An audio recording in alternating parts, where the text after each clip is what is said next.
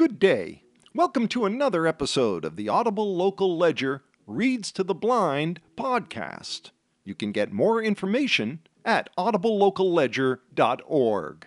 Stay tuned for today's reading.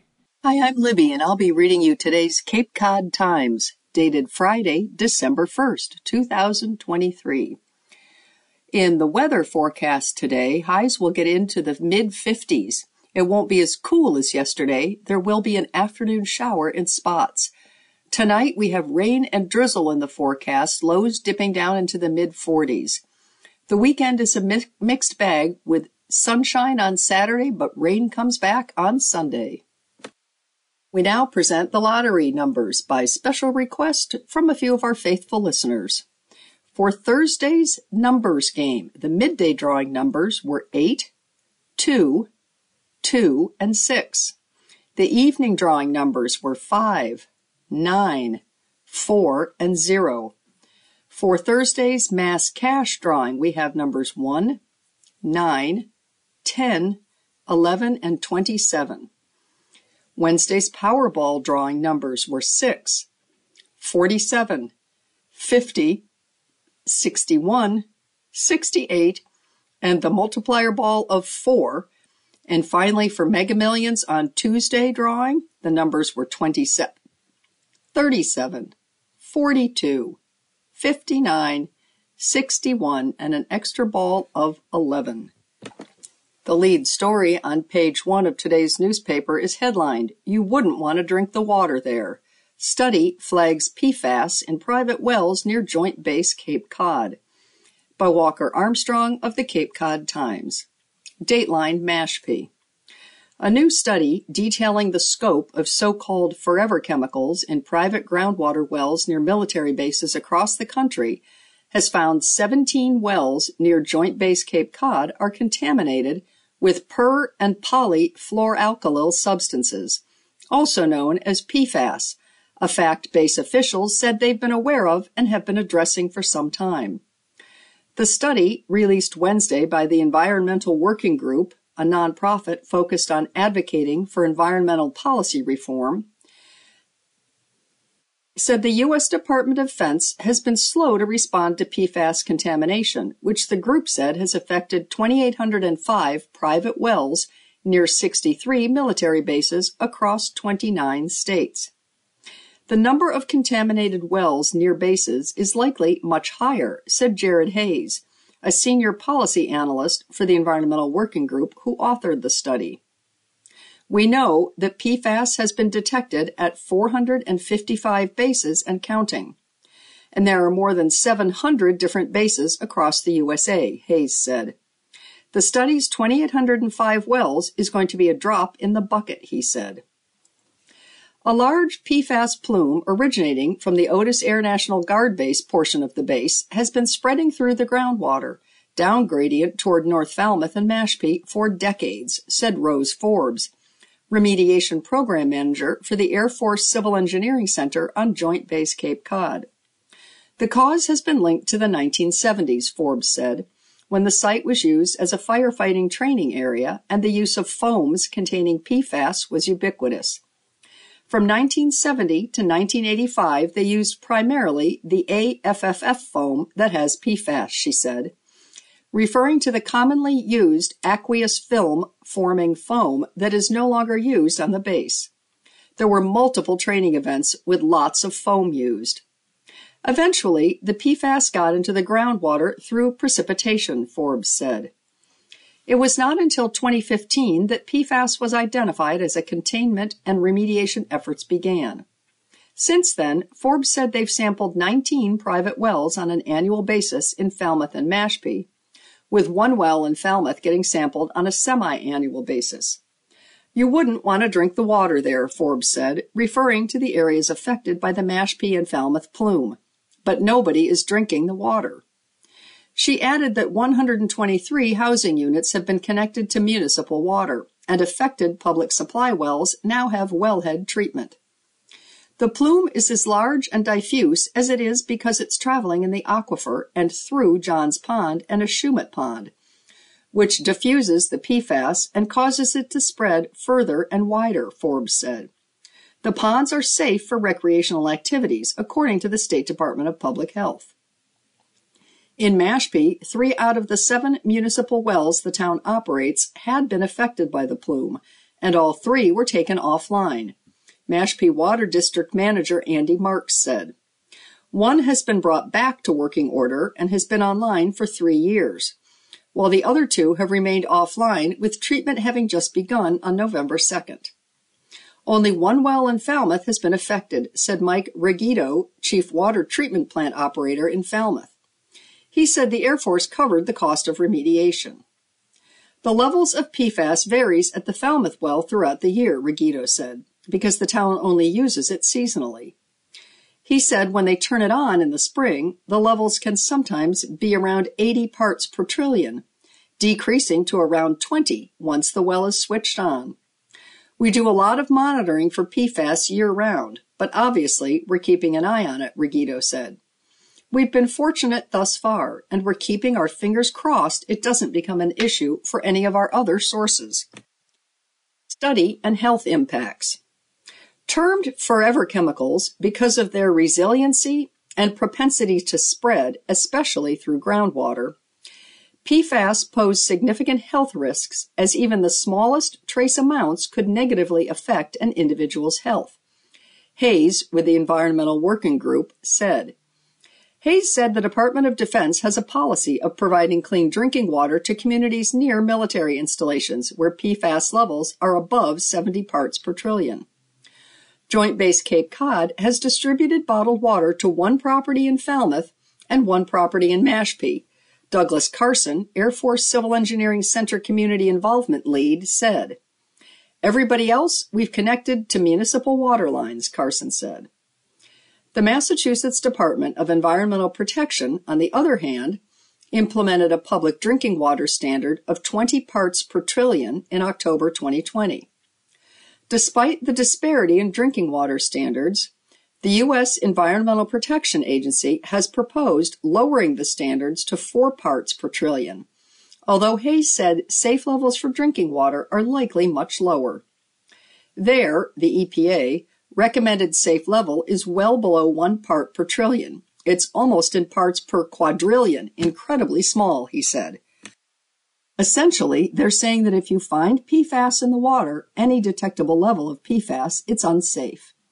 Even very low levels of PFAS contamination have been linked to immune system deficiencies, increased risk of cancer, poor fetal development, and reduced vaccine effectiveness, Hayes said. At Joint Base Cape Cod, cleanup and mitigation efforts have been underway to address the spread of PFAS contamination since 2015. But Forbes said nothing can be implemented until the mitigation and remediation proposal plan has been approved by the federal, state, and local governments. We've managed the risk nobody's being exposed to the contamination within this plume area, Forbes said.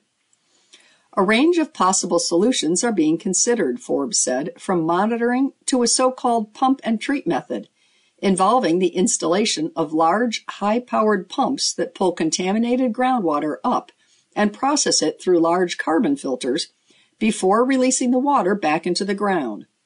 Forbes said pump and treat, while effective, is costly and requires a lot of construction.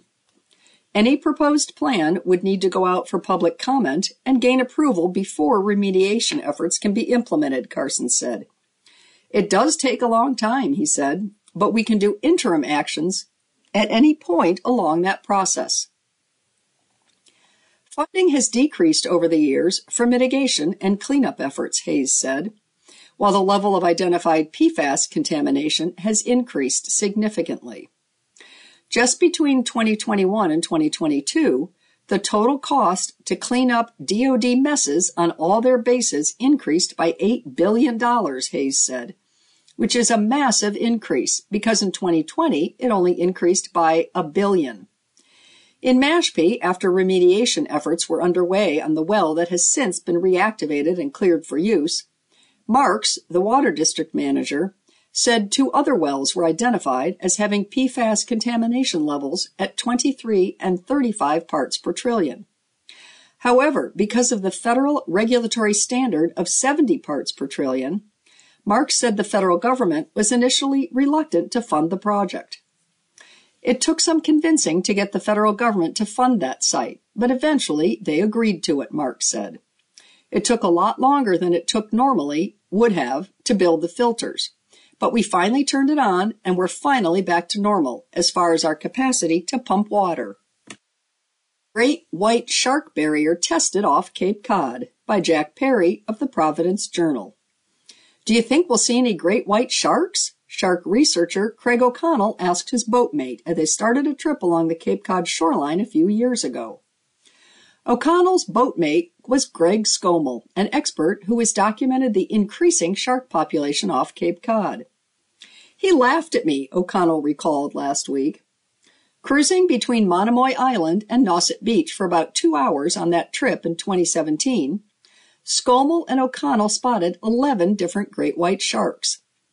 O'Connell, who runs a shark conservation foundation out of Montauk, New York, can be excused for making Skomal laugh.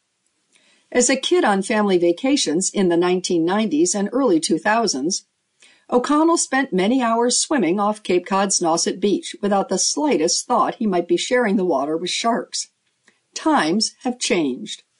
Great white sharks have become regular visitors to outer Cape Cod, where they feast on an abundant gray seal population and sometimes attack humans. In September 2018, a 26 year old Revere man died after he was bitten while boogie boarding off Newcomb Hollow Beach in Wellfleet. A month earlier, a 61 year old New York man was seriously injured when he was attacked while swimming off Long Nook Beach in Truro. The Cape has taken steps to keep swimmers and surfers safe. Warning signs are posted near beach entrances.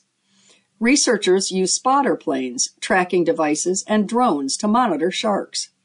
An app relays information when sharks are spotted, but the risk remains.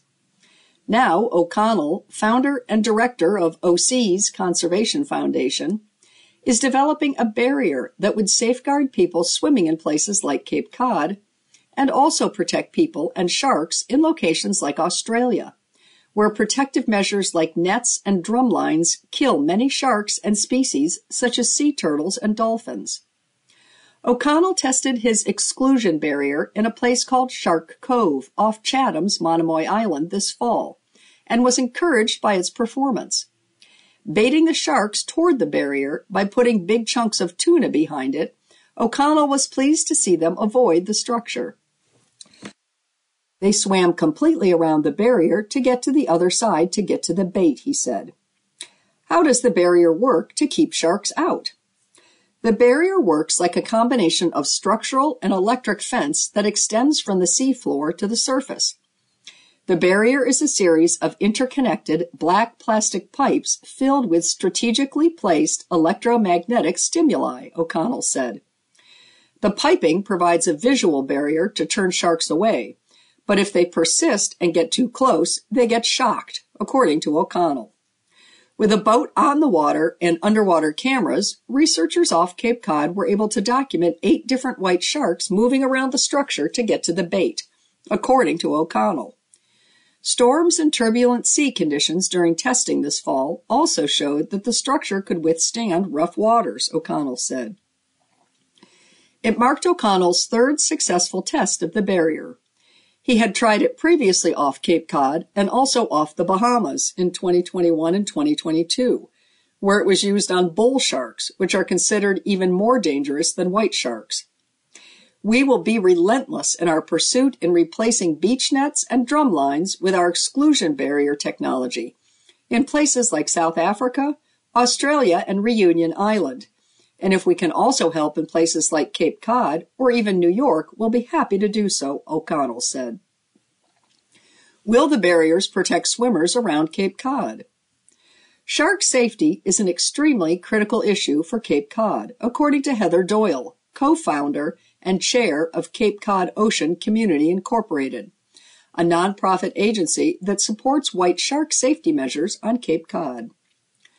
With the shark population off Cape Cod continuing to grow, she says it makes sense to look into technology that would keep swimmers safe.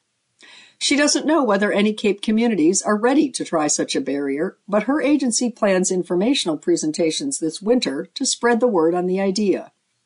It's worth looking into, she said. Why wouldn't you? O'Connell envisions barriers protecting swimming areas of about 200 yards along beaches. To make it easier for communities to adopt such systems, the equipment would be donated, he said. Do Rhode Island beaches need the barrier to keep swimmers safe? John Dodd, executive director of the Atlantic Shark Institute in Wakefield, doesn't see a need for such a barrier in Rhode Island waters right now, but that could change. White sharks have been spotted off Rhode Island, but big adult sharks are most likely to bypass Rhode Island for the potential feast offered by thousands of seals off Cape Cod, according to Dodd.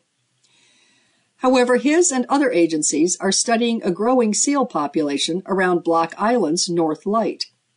Could that population grow large enough to regularly draw great white sharks to the area as the population on Cape Cod has? Hopefully, that never happens, Dodd said. If it does, perhaps O'Connell's system could be employed. In the meantime, O'Connell says he will keep testing his barrier and looking for places where it can be used to keep people and sea life safe. To me, he said, nothing matters more than protecting the future of our planet and this is my organization's way of contributing. Cape Cod Times Needy Fund. The Needy Fund helps young mother after car accident by Eric Williams of the Cape Cod Times.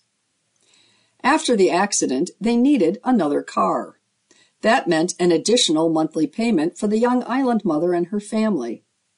Higher food and fuel costs were also taking a toll, leading to a $500 monthly expense increase that their budget couldn't handle.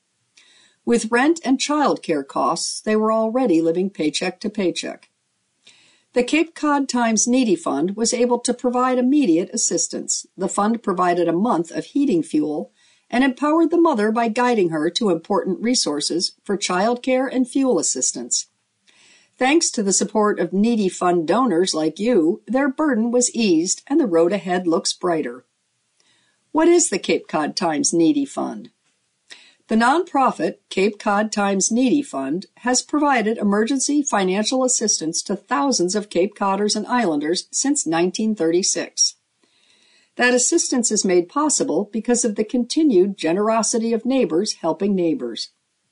The Needy Fund provides short-term emergency assistance to Cape and Islands residents so they can continue to go to work and or stay in their homes.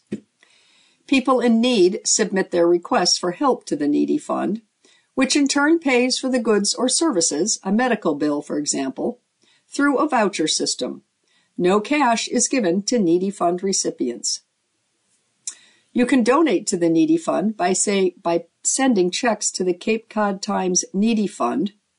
Those needing assistance can contact the fund at 800-422-1446. The fundraising goal this season is $1.6 million and every donation helps. Thanks to everyone who has made a donation to the Cape Cod Times Needy Fund.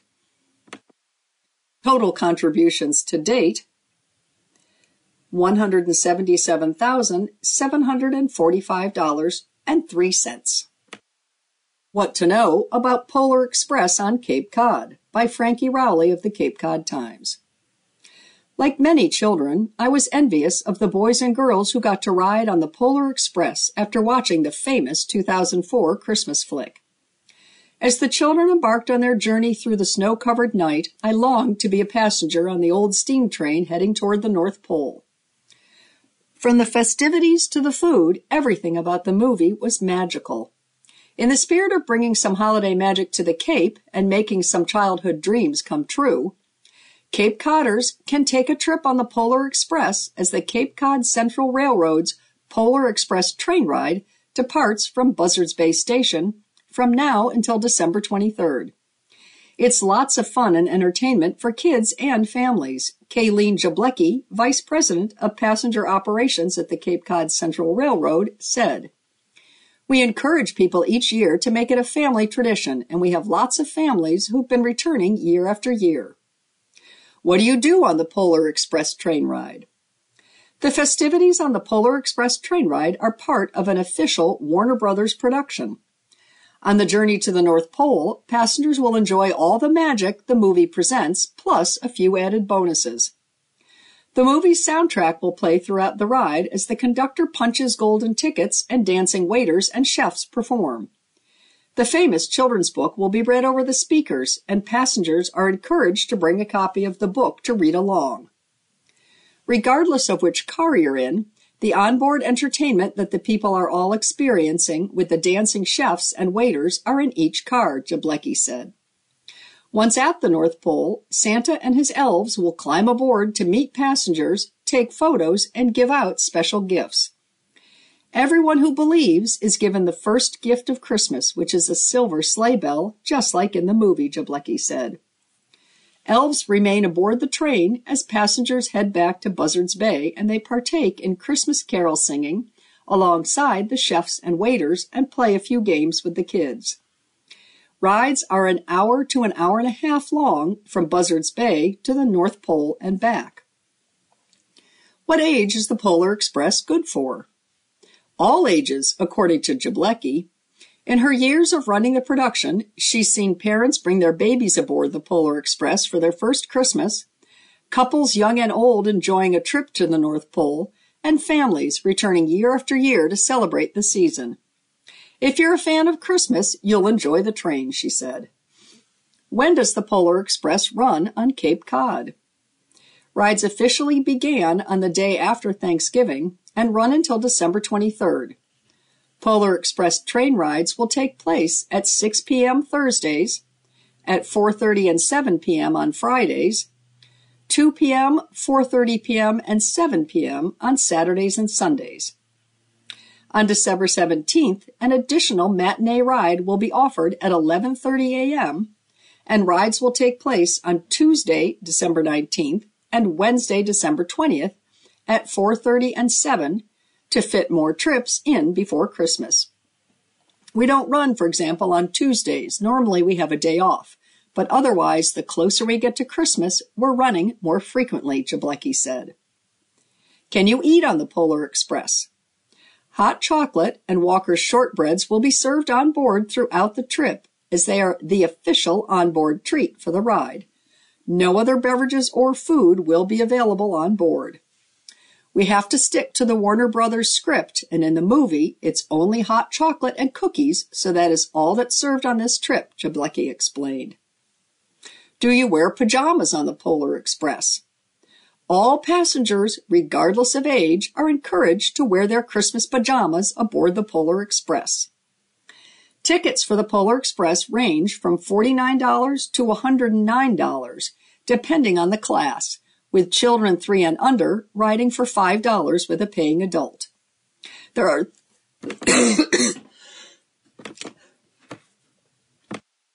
There are three classes of service standard class, first class, and premium class. Standard class is the most economical of the three, offering riders row seating for the cheapest prices. For matinee rides, children 3 to 12 ride for $49 and adults for $59. For regular rides, child tickets are 64 and adults are 74. In first class, riders are treated to window seating in groups of four, either in a row or across from each other. Parties larger than four may have seats adjacent to or across the aisle from each other, dependent on size. In addition to window seating, first class passengers also receive a limited edition Polar Express tumbler with their ticket purchase. For nat- matinee rides, tickets are 64 per child and 74 per adult. For regular rides, tickets are 79 per adult per child and $89 per adult. Finally, in premium class, riders experience the most luxurious travel experience of the three options. Seated at tables for four with plush seating, premium class riders enjoy the luxury of riding in an elevated car with panoramic windows. Plus, riders will receive a Polar Express ceramic mug with their ticket purchase. For these matinee rides, tickets in premium class are 84 per child and 94 per adult. For regular rides, tickets are $99 per child and $109 per adult. Tickets for the Polar Express can be purchased online at the Cape Trains website, Several days are already sold out. Where is the station located and how soon should I arrive? The Buzzards Bay station is located on Main Street in Buzzards Bay. Passengers should aim to arrive 45 minutes prior to departure to park and pick up their tickets. Boarding begins 30 minutes before departure and parking is free at the station. The train will not be held for any late passengers. Yarmouth to buy 10 acres on Higgins Crowell Road for $1,075,000 by Denise Coffey of the Cape Cod Times. Dateline Yarmouth. Officials are putting the finishing touches on a deal that would transfer 10 acres of land from the Roman Catholic Diocese of Fall River to the town of Yarmouth. The $1,075,000 purchase and sale agreement for 10 lots on Higgins Crowell Road was approved by the Select Board on October 17th. The parcel had been approved for subdivision into 10 individual house lots. According to town administrator Robert Whritenour Jr., the land is important because it lies within 1,000 feet of the town's municipal well number 24. Towns are required to own a 400 foot radius around public wells, but a well's zone of contribution is considered to include a 1,000 foot radius, he said. We all know septic systems have the potential to impact public water supply wells, Whritenour said. This purchase is part of the town's effort to safeguard the public water supply in a very meaningful way.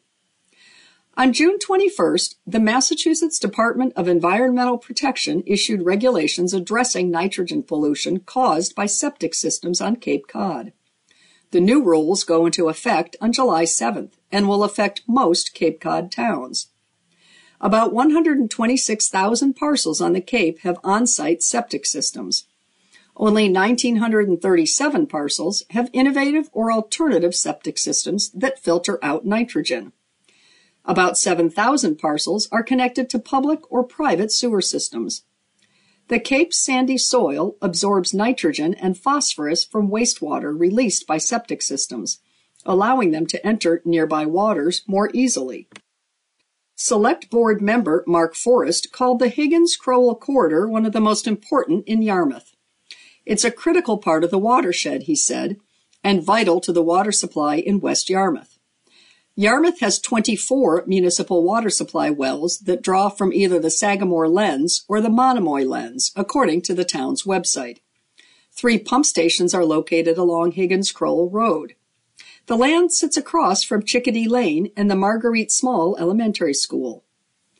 Money for the purchase is in place, Whritenour said, adding that it's coming from a combination of sources. $600,000 in community preservation funds, $375,000 from a Department of Environmental Protection grant, and $100,000 from the Water Department's Capital Fund. Forrest said the select board has been dogged in their attempts to acquire the property from when it first went on the market.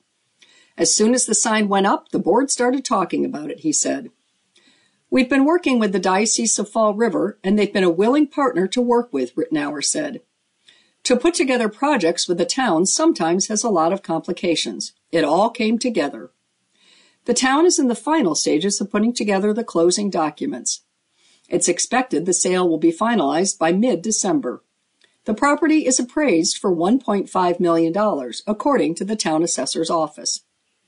The 10 acre parcel is one of six other Yarmouth properties owned by the Roman Catholic Bishop of Fall River and listed on the assessor's website. The appraised value of the properties is more than $19 million. We've reached the halfway point of our broadcast, and regular listeners are aware that at this point of the broadcast, we move to the obituaries. There is one obituary in the newspaper today, and it is for Terence J. Huggard. Dateline Mashpee. Terence J. Huggard, age 75 of Mashpee, passed away peacefully at home on November 29th. He was the beloved husband of Margie Huggard and son of the late Stanley and Helen Huggard. Terence proudly served in the United States Navy, and we thank him for that service. He was stationed aboard the USS Boston during the Vietnam War. A lover of cars, he went into the family business and owned and operated Huggard and Ewing Auto Sales for many years until his retirement. His passion for cars extended well beyond his work life, and he was often happiest riding along the streets of the Cape in his 57 Chevy while listening to Elvis alongside his wife of 53 years. Affectionately known as Terry, he commanded the room with his larger than life presence, drawing a crowd with his amazing storytelling and ability to make everyone feel special. Terry loved golf, especially on his own course dancing to the oldies, and most of all, spending time with family and friends while embodying his philosophy that there was no such thing as a bad party. He was a loving husband, father, and grandfather, and will be dearly missed by all who loved him. In addition to his loving wife, Margie, Terry is survived by his daughter, his son, his brother, his five grandchildren, and many brother and sisters in laws, nieces, and nephews. An internment graveside service will be held at the Falmouth Jewish Cemetery on Hatchville Road in East Falmouth today, Friday, December 1st at 1 p.m. In lieu of flowers, donations may be made to the VNA of Cape Cod Hospice and Palliative Care on Route 134 in South Dennis. For the online guestbook and directions, please visit the website of Chapman Funeral. Today's Ask Carolyn column is headlined A Single Mom and Her Traditional Fiance Disagree Over Finances. Dear Carolyn, I am a long-time single mom, professional, and primary breadwinner. I'm engaged to a wonderfully kind but terribly old fashioned man who begrudgingly accepts that I'm a higher earner. I recently lost my job and suffer from several disabling conditions like anxiety and PTSD. Our combined kids are young adults, ages 17 to 21, and my house is their home base. I know a job offer is imminent. A person at my church has given me money to help during this transition. They told me to keep it between us, which I should have done, but I told my fiance. He said, do whatever you want, but I would never take money from someone at church, and reacted very strongly about it. I think I'll accept the gift and remain silent to the fiance. It's not optional that I need financial help, and he is unable to provide any. What say ye? Signed Anonymous. Dear Anonymous, I don't accept his begrudging acceptance. That's what I say. Your question is about the money, I know, not this. But the money will have been accepted or not, and probably your imminent job offer too by the time this column sees daylight, so for my purposes, it's not relevant.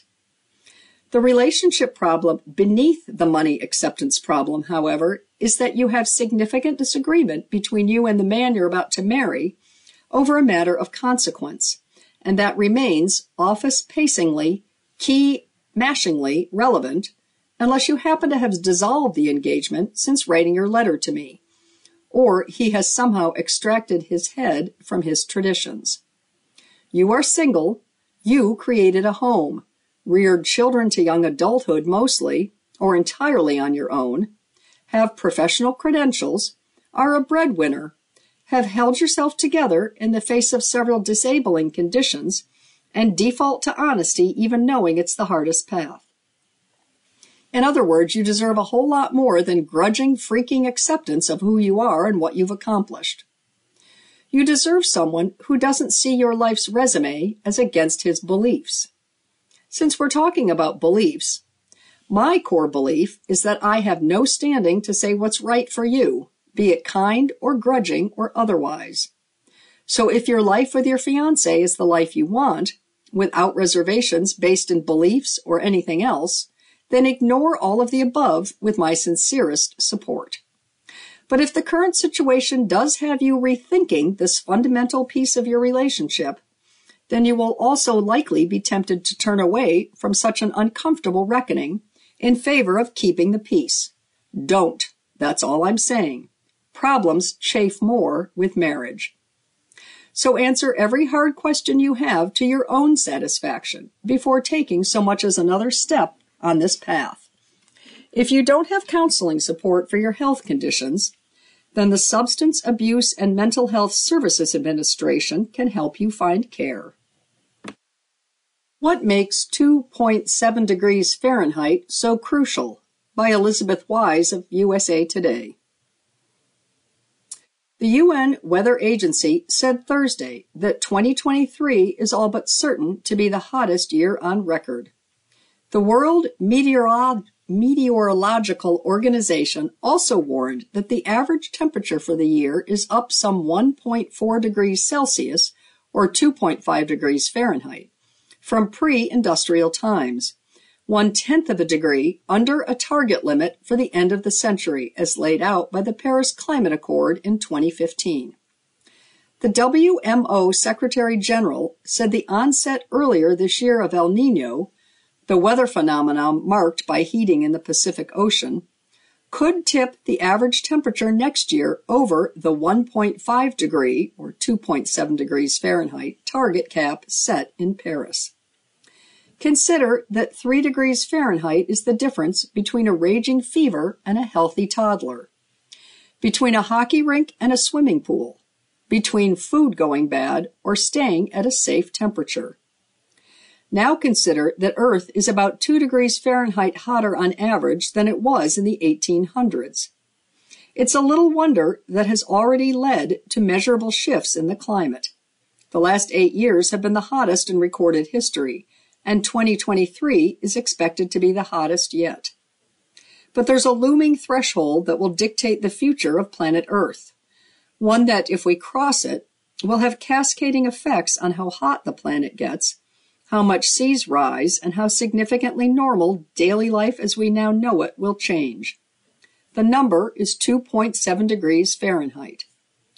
World leaders at an annual gathering beginning Thursday will be spending considerable energy pondering that number, although they will use the Celsius version, 1.5 degrees.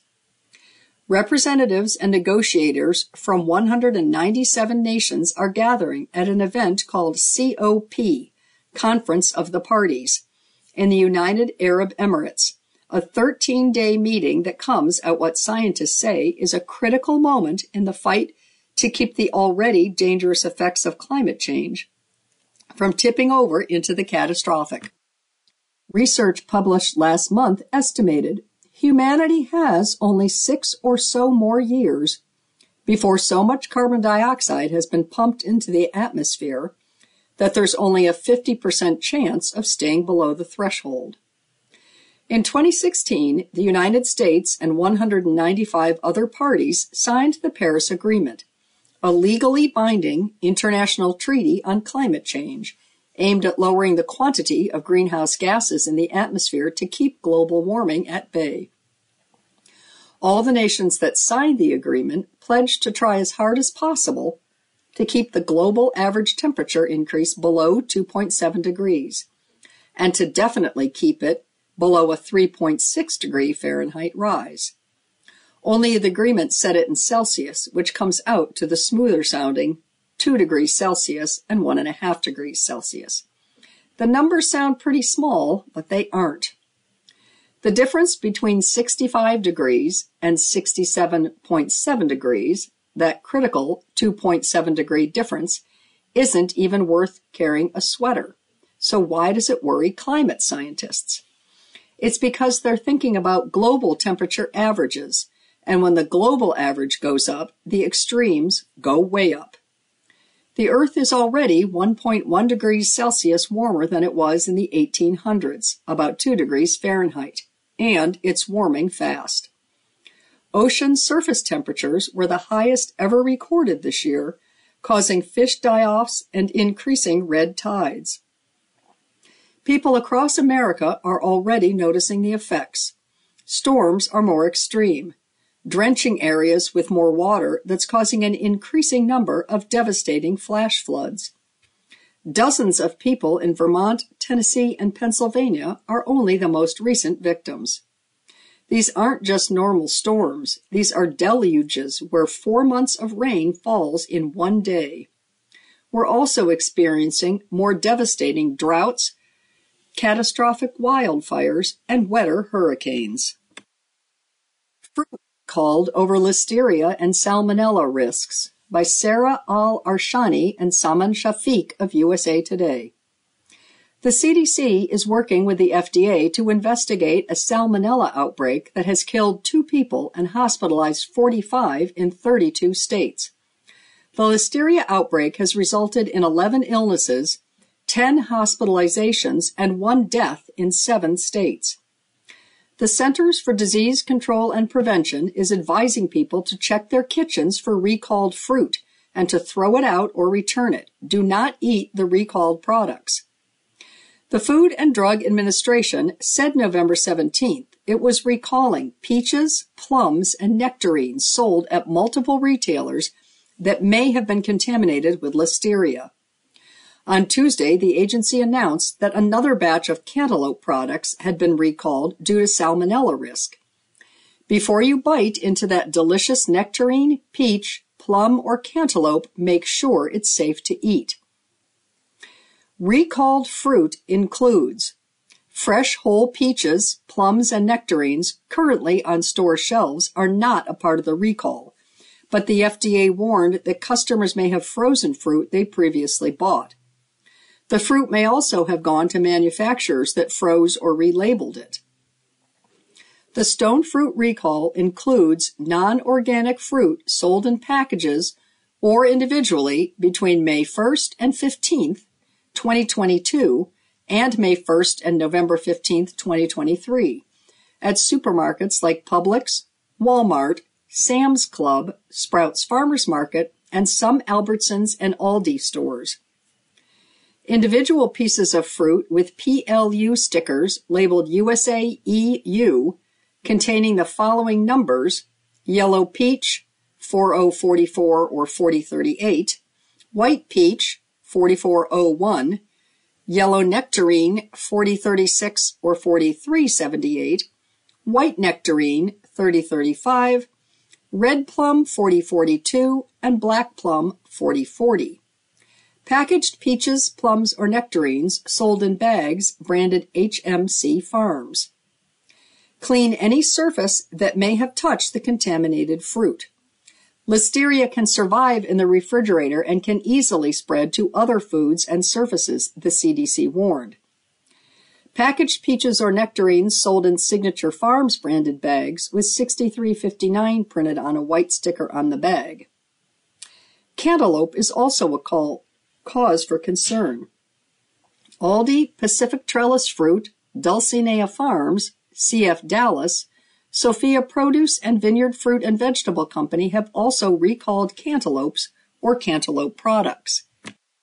The recalled products are 6 ounce mixed fruits cup and cantaloupe cup and a 16 ounce fruit tray with sell by dates of November 4th through December 3rd.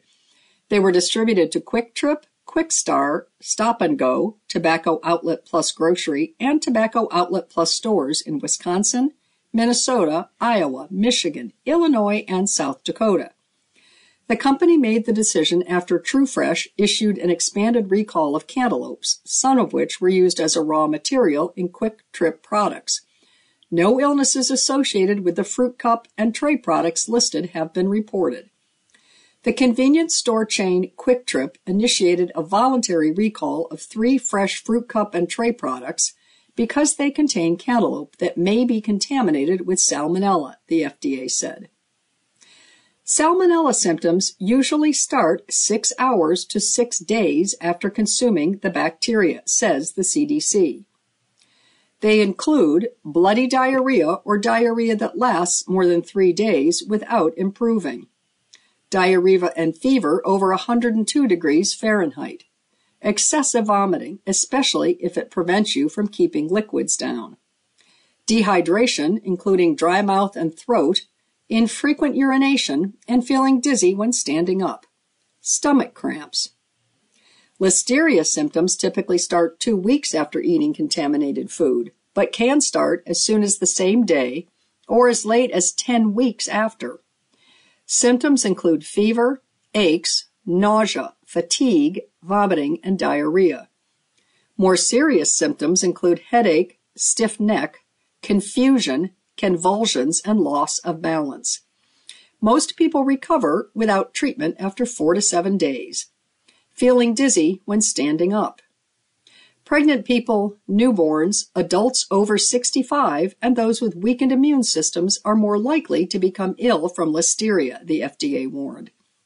With both bacterial illnesses, the CDC recommends getting in touch with a healthcare provider if symptoms persist or get worse.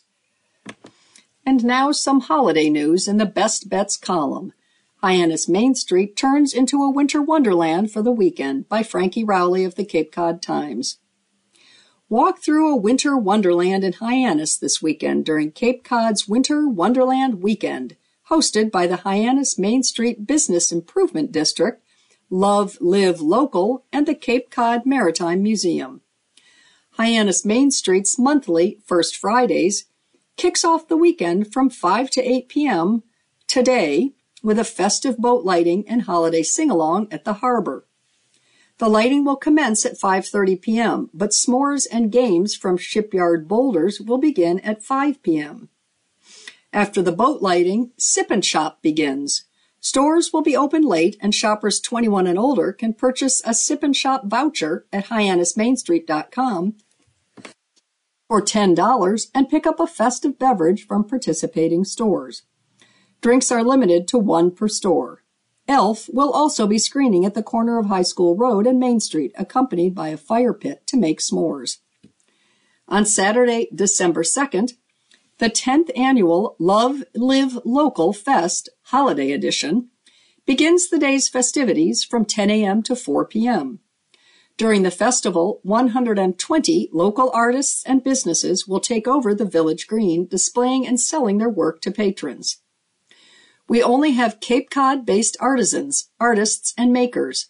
Amanda Converse, co-founder of Love Live Local, said, they can expect a variety of products from food as well as jewelry, kids items, and apparel.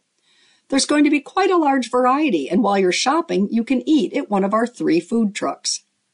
During the gifting season, Converse highlighted the importance of shopping locally noting that local businesses are more likely to give back to their communities as opposed to their corporate counterparts. At the end of the day, local businesses of all kinds reinvest up to four times the amount of money into our local community as their corporate competitors, she said. When you think about how much additional wealth that can generate for our community, it's not just a single transaction with a local business. That single transaction has ripple effects that reach the rest of the community. Outside of the festival, Main Street Stroll begins at 11 a.m., ends at 3 p.m., and is full of holiday fun. A petting zoo, pony rides, cookie competition, and a search for Santa's reindeer during Reindeer Roundup are just a few of the many events happening along Main Street. Plus, Santa himself will be posing for pictures with kids from 12 to 2:30 p.m. Finally, a holiday boat parade ends the weekend fun at 4 p.m. at Hyannis Harbor. Hot chocolate and chowder will be available for spectators to enjoy while they watch the boats of all shapes and sizes cruise through the harbor. Free parking for all events will be available at Barnstable Town Hall, South and North Streets, and Ocean Street public parking lots. On Cape Cod just for the holidays, Check out things to do in our month-long planner online at capecodtimes.com. Here are some other things happening on Cape Cod this week. On December 2nd, local artists, authors, and community members will gather from 3 to 5 p.m. at the Addison Art Gallery for a benefit event for the Homeless Prevention Council. Cape and Islands authors Jeanette de Beauvoir, Yvonne de Sousa, Judy Lannon, Brad Lucier, Romy Maimon, Mary McDermott, Jeff Norgio, Lee Roscoe, and Brett Warren will interact with guests and sign copies of their works. Ranging in genre from mystery and memoir to art and architecture, 30 titles will be available at the event. Maimon's signings will also benefit the Cape Cod Emergency Pet Care Program. The Addison Art Gallery is located on South Orleans Road in Orleans. Easthams Carols on the Windmill Green. Easthams Visitors Service Board will host its annual Carols on the Windmill Green from 4 to 5 p.m. December 2nd Tom Fairs will direct the Nauset High School Honors Chorus through a selection of holiday tunes, accompanied by the Eddy Elementary School Choir, directed by Stacy Ferris, lending their voices to the carol sing-along. The Eastham Windmill will be open for tours during the event, and the visitors board will serve hot chocolate and cookies throughout the evening. The Windmill Green is located on the State Highway in Eastham. Sandwich Soul. This year's Sandwich Soul fundraiser holiday concert, presented by the Sandwich Town Hall Preservation Trust, will take place at 4 p.m. on December 3rd at the Sandwich Town Hall. The repertoire for the eighth holiday show includes a mix of classic and contemporary songs, sung by 38 choral members and a few featured soloists. Tickets for the show are $15 and all proceeds go to the students of Sandwich Soul to help fund an upcoming trip to Florida for an international choral competition and Disney's Broadway Magic workshops. Tickets for the show can be bought online at eventbrite.com. Yvonne de Sousa discusses Shelter of the Monument, a Provincetown love story at the Snow Library. Author Yvonne de Sousa will be giving a talk about her new book, Shelter of the Monument, a Provincetown love story, at 5 p.m. on December 5th at the Snow Library. Shelter of the Monument, a Provincetown love story, is a coming of age memoir about first loves, grief, addiction, and self-discovery set in de Sousa's hometown of Provincetown. Following the talk, a book signing and sale will take place. Admission is free. The Snow Library is located on Main Street in Orleans. Project Forward Holiday Market. Cape Cod Community College's Project Forward program will host its annual pop-up holiday market from 10 a.m. to 3 p.m. December 7th in the Grossman Commons building on the West Barnstable campus. The market will feature baked goods, handmade gifts, and crafts by students from the program's retail and art entrepreneurship sector. Sales are cash only and go directly to Project Forward scholarships and programming. Project Forward is an award-winning educational program that provides vocational training for individuals with intellectual disabilities according to the program's website. Cape Cod Community College is located on Iyannough Road in West Barnstable. It's time to make plans for Cape Cod's celebrations of the season by Barbara Clark, contributing writer to the Cape Cod Times. Cape Cod sure knows how to throw a party. This Yuletide season, folks will be out and about, enjoying local festivities, strolls, and other holiday pursuits. Santa's everywhere at once. That's part of the magic. Arriving on trucks, carts, and boats to greet fans of all ages. Central to our celebrations are the lights illuminating the winter from Giants in Sandwich to the colorful lobster pot tree in Provincetown. Candlelight glows from windows all along Old Kings Highway and from an open house at a historic Dennis Manse.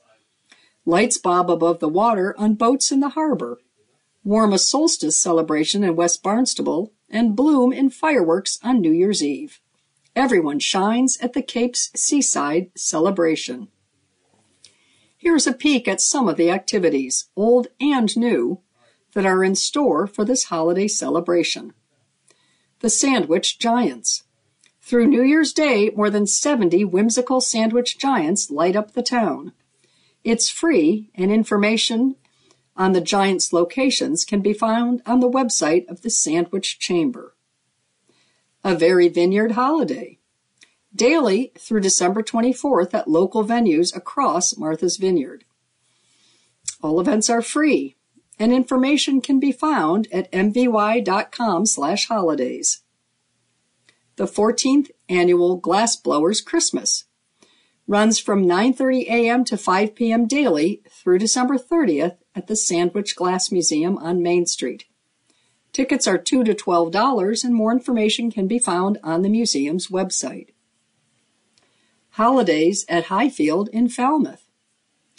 From 10 a.m. to 4 p.m. Thursday through Sunday through December 10th at Highfield Hall on Highfield Drive in Falmouth.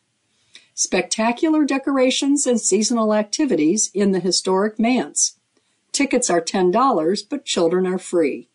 Pre-registration is suggested, and more information can be found on the highfieldhallandgardens.org website. Gardens Aglow at Heritage Museums and Gardens in Sandwich. Light displays and fun family activities from 4:30 to 8 p.m. Thursday through Sunday, December 23rd at Heritage Museums and Gardens on Grove Street in Sandwich. Reservations are required and tickets are 13 to $25. The Canteen Holiday Market. Local artisan wares on sale at local vendors outdoor marketplace from 11 a.m. to 5 p.m. Weekend days vary through December 31st on Commercial Street in Provincetown. From November 30th and December 1st through 3rd, Holly Folly in Provincetown. Holly Folly, described by organizers as the nation's original LGBTQ plus holiday celebration, began in 1997 as a way for chosen family to gather and celebrate the holidays with performance art, dining, and holiday shopping. There's also a jingle bell run and champagne brunch with a Santa in bathing suits run, dance parties, sing-alongs, and drag bingo. For more information, go to ptown.org. Windmill lighting in Brewster. December 1st at Drummer Boy Park, 3 to 6 p.m. Christmas tree and windmill lighting with caroling and cocoa. And the Sandwich Community Carol Sing on the steps of First Church, Main Street in Sandwich at 7 p.m. tonight, Friday, December 1st. Then for December 2nd, we have a winter open house at Cahoon Museum in Cotuit from 10 a.m. to 4 p.m. Free admission all day. There will be exhibits, holiday art projects, and delicious seasonal treats. For more information, go to the museum's website. Also on December 2nd, Christmas in Cotuit. There will be day-long events beginning at 10 a.m. at venues throughout the village. Everything is free. There will be a gift basket sale, craft fair, the fire station will have an open house and Santa will be at the town dock at 3:45 p.m.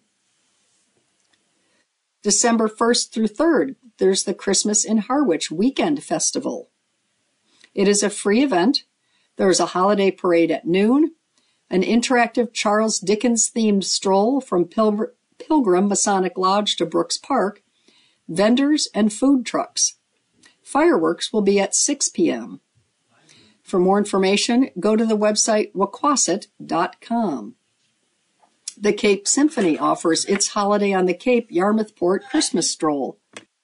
With six performances over three days from December 1st to 3rd, Cape Symphony presents a holiday concert for those aged six and older. Joe Marchio is guest conductor. Patrice Tiedemann is the vocalist, and the Cape Symphony Dance Company, led by Michelle Twastiak, will perform. There is also a sing-along. Details, including a collection to help veterans, can be found on the Cape Symphony's website. And finally, the 60th annual Falmouth Christmas Parade takes place at noon, December 3rd, from Dillingham Avenue and Davis Straits down Main Street to the Village Green. There will be floats, marching bands, live animals, colorful costumes, and Santa. The event is free and more information can be found on the website of the Falmouth Chamber. And that's all I have time for today. This is your reader Libby saying thank you for listening.